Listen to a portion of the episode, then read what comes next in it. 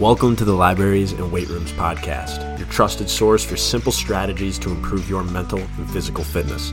Throughout this podcast, we will discuss how you can manage your mental health by practicing mental fitness, building emotional resilience and curiosity to handle life's challenges.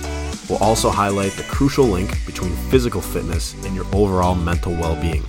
My name is DJ Ligori, and I want you to realize that you are not alone with this challenge.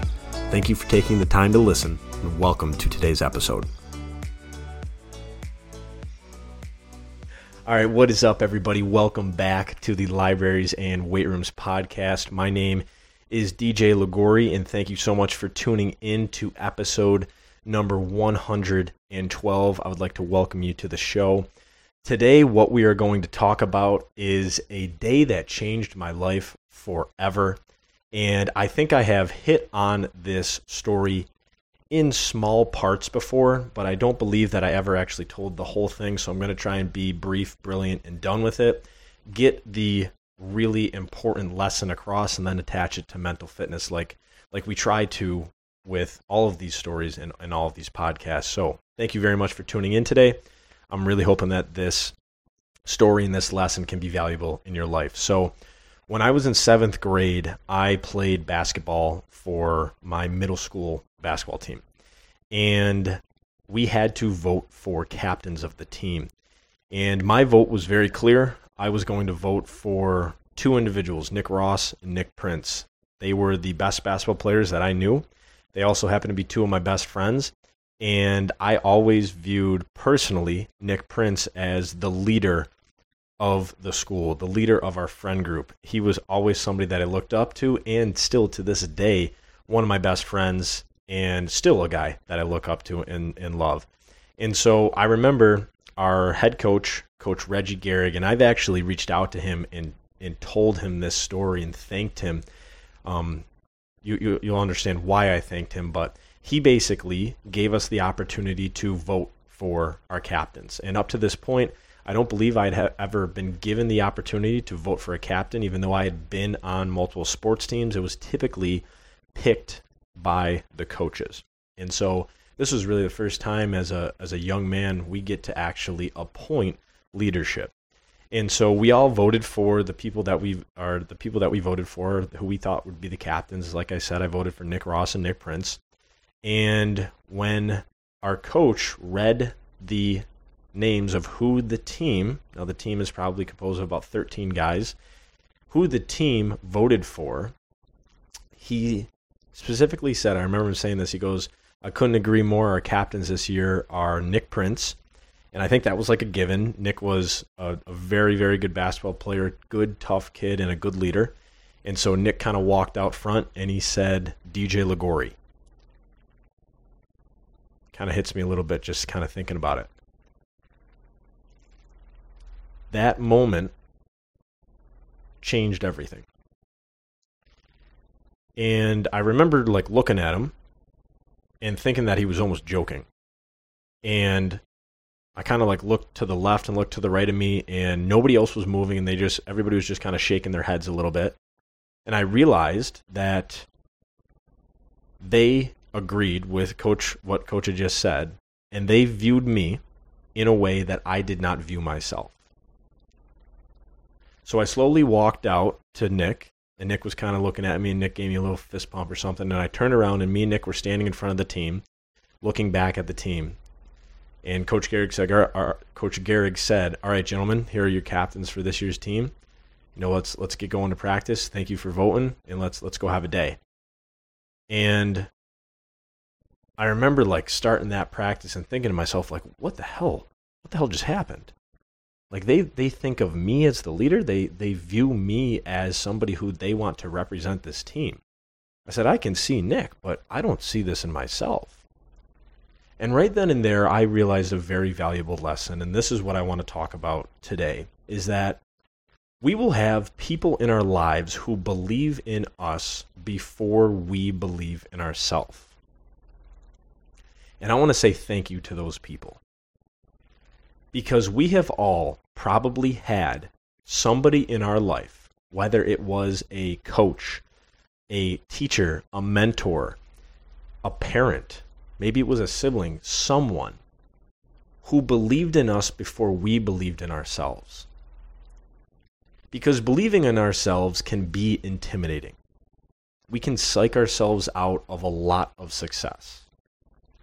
And having support from other people who genuinely believe it can mean the world of a difference.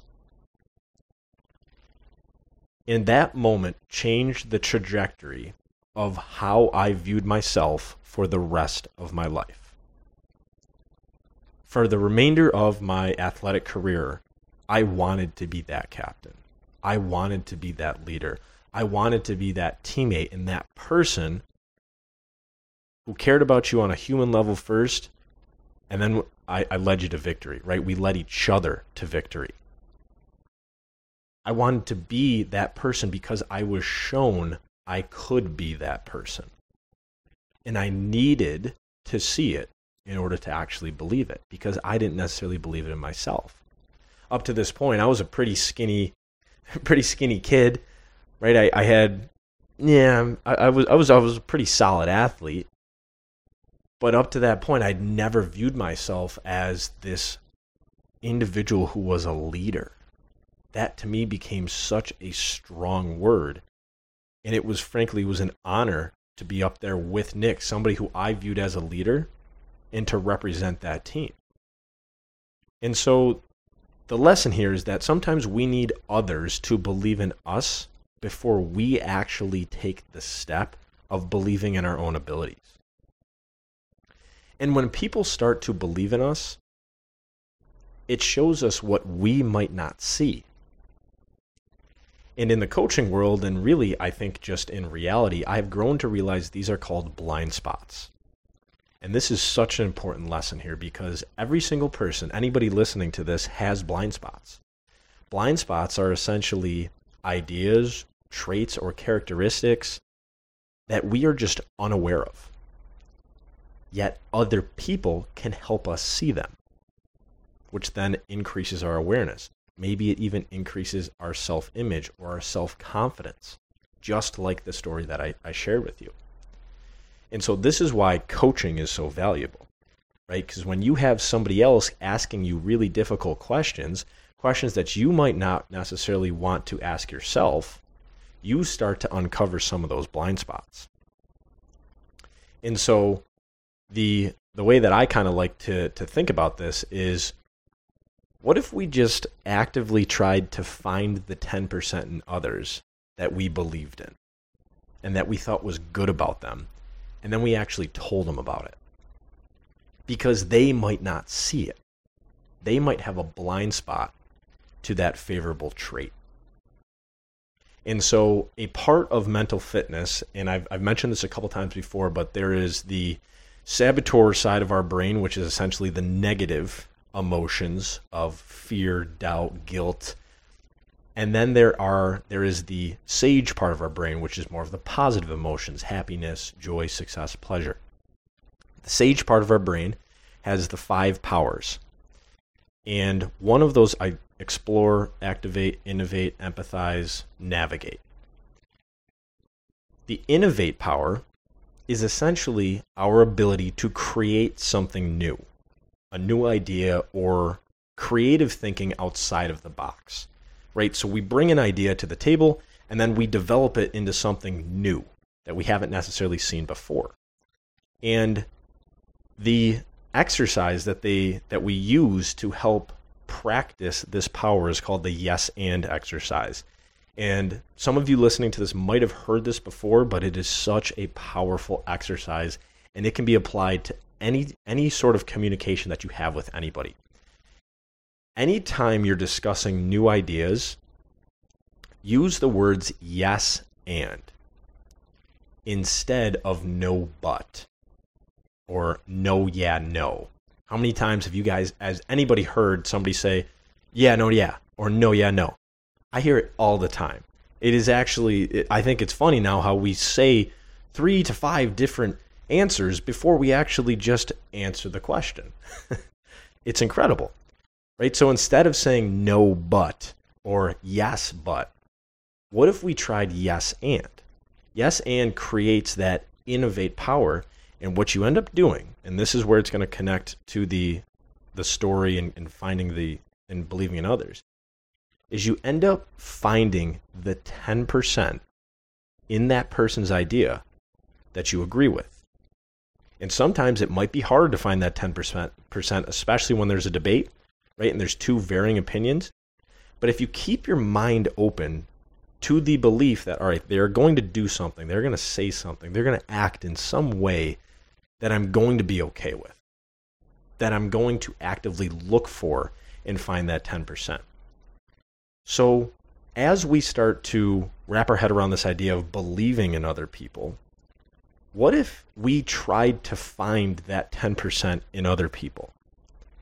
That 10% that we agreed with, or that 10% that we liked, or that 10% that we aligned with. Don't you think you might have a, a, more of a positive interaction with that person, or maybe even more of a positive effect on that person? Right? Because at the end of the day, we all want to be seen, heard, and understood. That's what makes us feel significant. Nobody wants to bring an idea to the table and have somebody say, yes, but what if we did it this way? That's basically saying, hey, everything that you just said, we're going to ignore that and let's go this way. Nobody wants to feel that.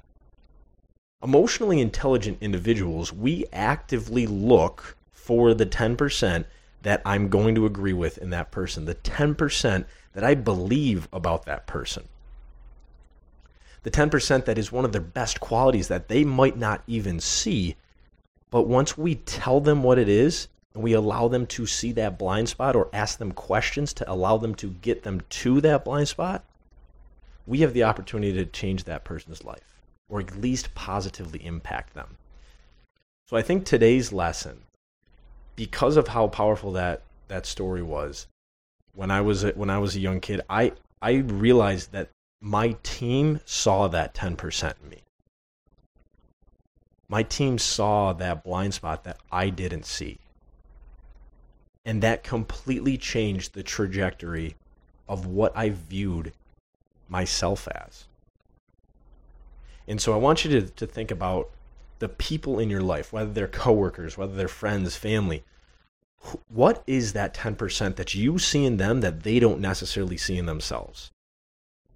And I encourage you to have the courage to give them that compliment or to give them that awareness.